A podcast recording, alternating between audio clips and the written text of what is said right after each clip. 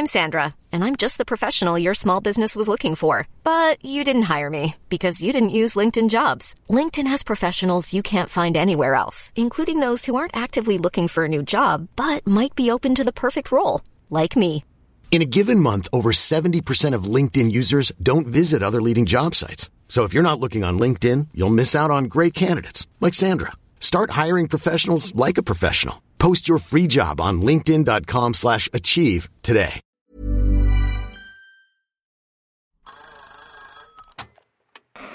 Hola.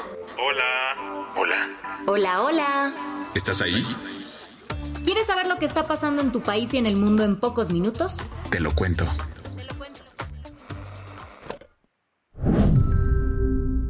Hoy es miércoles 26 de julio de 2023 y estas son las principales noticias del día. Te lo cuento.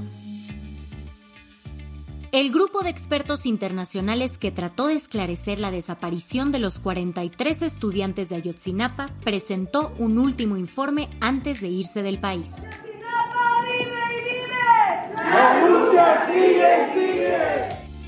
Así fue como familiares de los 43 estudiantes de Ayotzinapa despidieron al grupo interdisciplinario de expertos independientes conocido como GIEI. ¿No ubicas a este grupo? Fue creado en 2014 por la Comisión Interamericana de Derechos Humanos, con el objetivo de hacer una investigación paralela a la del gobierno sobre este caso. Durante los ocho años que estuvieron en México, trabajaron de la mano de las familias de los estudiantes y lograron iluminar, aunque sea un poco el caso. Por ejemplo, Desmintieron la verdad histórica de Murillo Karam, quien aseguró que los 43 estudiantes fueron entregados por la policía de Cocula al cártel Guerreros Unidos, quienes los habrían incinerado en un basurero local y aventado a un río. Durante todo el proceso de investigación, el GIEI criticó la opacidad y obstaculización de los gobiernos de Enrique Peña Nieto y Andrés Manuel López Obrador para llegar al fondo de los hechos. Por esto, en octubre de 2022, los investigadores Francisco Cox y Claudia Paz se retiraron del caso. Solamente quedaron Ángela Buitrago y Carlos Beristain, quienes ayer presentaron el sexto y último informe sobre Ayotzinapa. En palabras de Carlos Beristain, bueno, el informe muestra los distintos niveles de implicación y responsabilidad de todas las corporaciones del Estado en la desaparición de los jóvenes. La gran conclusión del grupo es que por acción o omisión, todas las autoridades involucradas fueron responsables, pues conocieron minuto a minuto lo que estaba sucediendo aquella trágica noche del 26 de septiembre de 2014. En la entrega de ayer, el GIEI profundizó en el mapeo del rol de militares y autoridades municipales, estatales y federales. Dando ejemplos precisos de militares, detenidos y estudiantes, el grupo mostró que la Sedena y la Marina manipularon información relevante. Ante esto, el GIEI sostuvo. El músculo del Estado estaba presente, que actuaron y no protegieron. Y además saben y sabían lo que pasó. Los dos investigadores señalaron que en los últimos meses el gobierno les ha cerrado la puerta para seguir investigando, por lo que... Para el GIEI se hace imposible continuar su trabajo y por esta razón, esta ocasión, consideramos que si no cambio, las cosas no cambian como no han cambiado, damos por terminado nuestro trabajo. Así, sin saber en realidad qué pasó con los estudiantes y sin que haya justicia, el GIEI se irá de México el 31 de julio. Ante esto, la gran preocupación es que...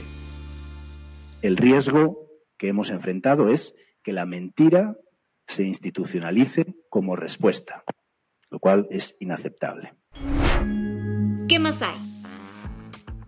La ONU confirmó que hay minas explosivas en la central nuclear de Zaporilla en Ucrania. Desde hace unos meses, el gobierno de Volodymyr Zelensky ha asegurado que la central nuclear de Zaporilla está llena de minas antipersonales. Se trata de la planta de energía atómica más grande de Europa y que desde hace un tiempo está bajo ocupación rusa. La inteligencia ucraniana insistía que Rusia había desplegado varios camiones con explosivos alrededor de los reactores nucleares de la planta y minado los estanques de agua con los que se enfrían estos reactores. Para los ojos de Kiev, el Kremlin estaba preparando un inminente ataque a la central de Zaporilla.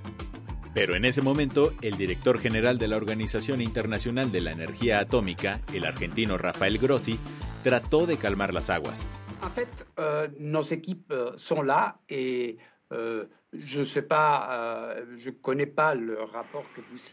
Nuestros equipos están allá, y aunque no conozco el informe que acaba de mencionar, puedo decirle que no hay un despliegue militar de tal escala.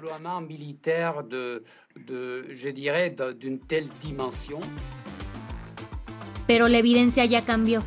Este martes, la Agencia Nuclear de la ONU informó que sus trabajadores encontraron minas antipersonales alrededor de la planta de Zaporilla. Según explicó Rafael Grossi en un comunicado, estas bombas fueron halladas en una zona conocida como de colchón en ambos lados de la barda perimetral de la central nuclear. Moscú asegura que esto es simplemente una estrategia militar defensiva. Las que tienes que saber. La policía de Berlín emitió una ficha de búsqueda este martes para localizar a María Fernanda Sánchez. Se trata de una estudiante mexicana de 24 años que desapareció desde el pasado 22 de julio, tras salir de su casa en Bognerberg. María Fernanda se mudó a Alemania para estudiar una maestría y se le vio por última vez en Adlershof, al sur de la capital alemana. La Embajada de México en Berlín dijo que está colaborando con las autoridades locales para localizar al estudiante mexicano. ¿Sabías que en la Tierra existe algo llamado circulación de vuelco meridional del Atlántico? Aunque suena súper rebuscado, básicamente se trata del conjunto de corrientes marinas que llevan agua cálida desde las costas tropicales hasta los polos. Este sistema es fundamental para los ecosistemas del planeta, pero podría colapsar en 2057. Según un nuevo estudio, el aumento de agua dulce por el derretimiento de la capa de hielo de Groenlandia está desestabilizando las corrientes marinas, causando que dejen de fluir como lo hacen hoy. Aunque los investigadores de la Universidad de Copenhague también aclararon que esto se puede evitar si se reducen las emisiones de gases de efecto invernadero.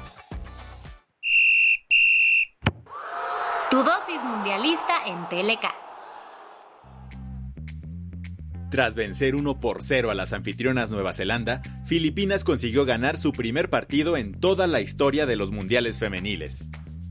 Al entrar en el minuto 78 en el partido que le dio la victoria 2 a 0 a Corea del Sur sobre Colombia, la futbolista surcoreana Casey Fair se convirtió en la mujer más joven en disputar una Copa del Mundo. Apenas cumplió los 16 años hace 27 días. El gobierno de Lula da Silva le está permitiendo a los funcionarios públicos entrar un poco más tarde a la oficina para que puedan desvelarse y ver los partidos del Mundial.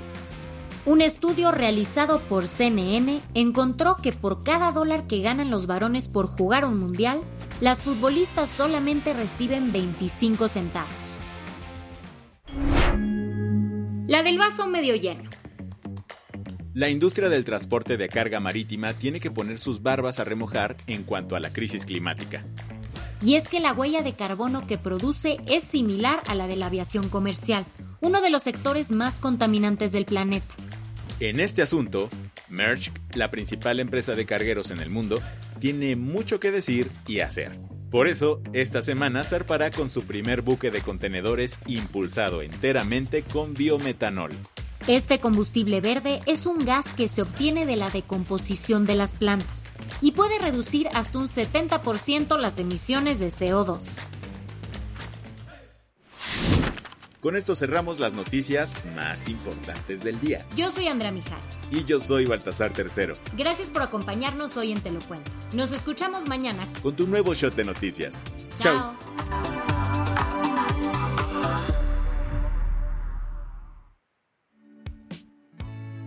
El guion de este episodio estuvo a cargo de Aisha Yanavi y Lucía Corona.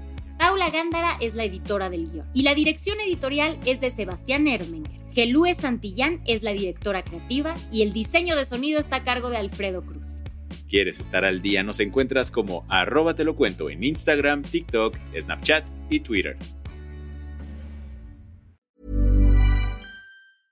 Hey folks, I'm Mark Marin from the WTF podcast and this episode is brought to you by Kleenex Ultra Soft Tissues your ally to help tackle your allergy symptoms this season. I love the change of seasons, but nobody loves pollen and all those other things floating in the air that make you sneeze during this nice weather. Kleenex Ultra Soft Tissues are hypoallergenic and allergist approved. So fight back against watery eyes and runny noses without worrying about irritating your skin. For this allergy season, grab Kleenex and face allergies head on.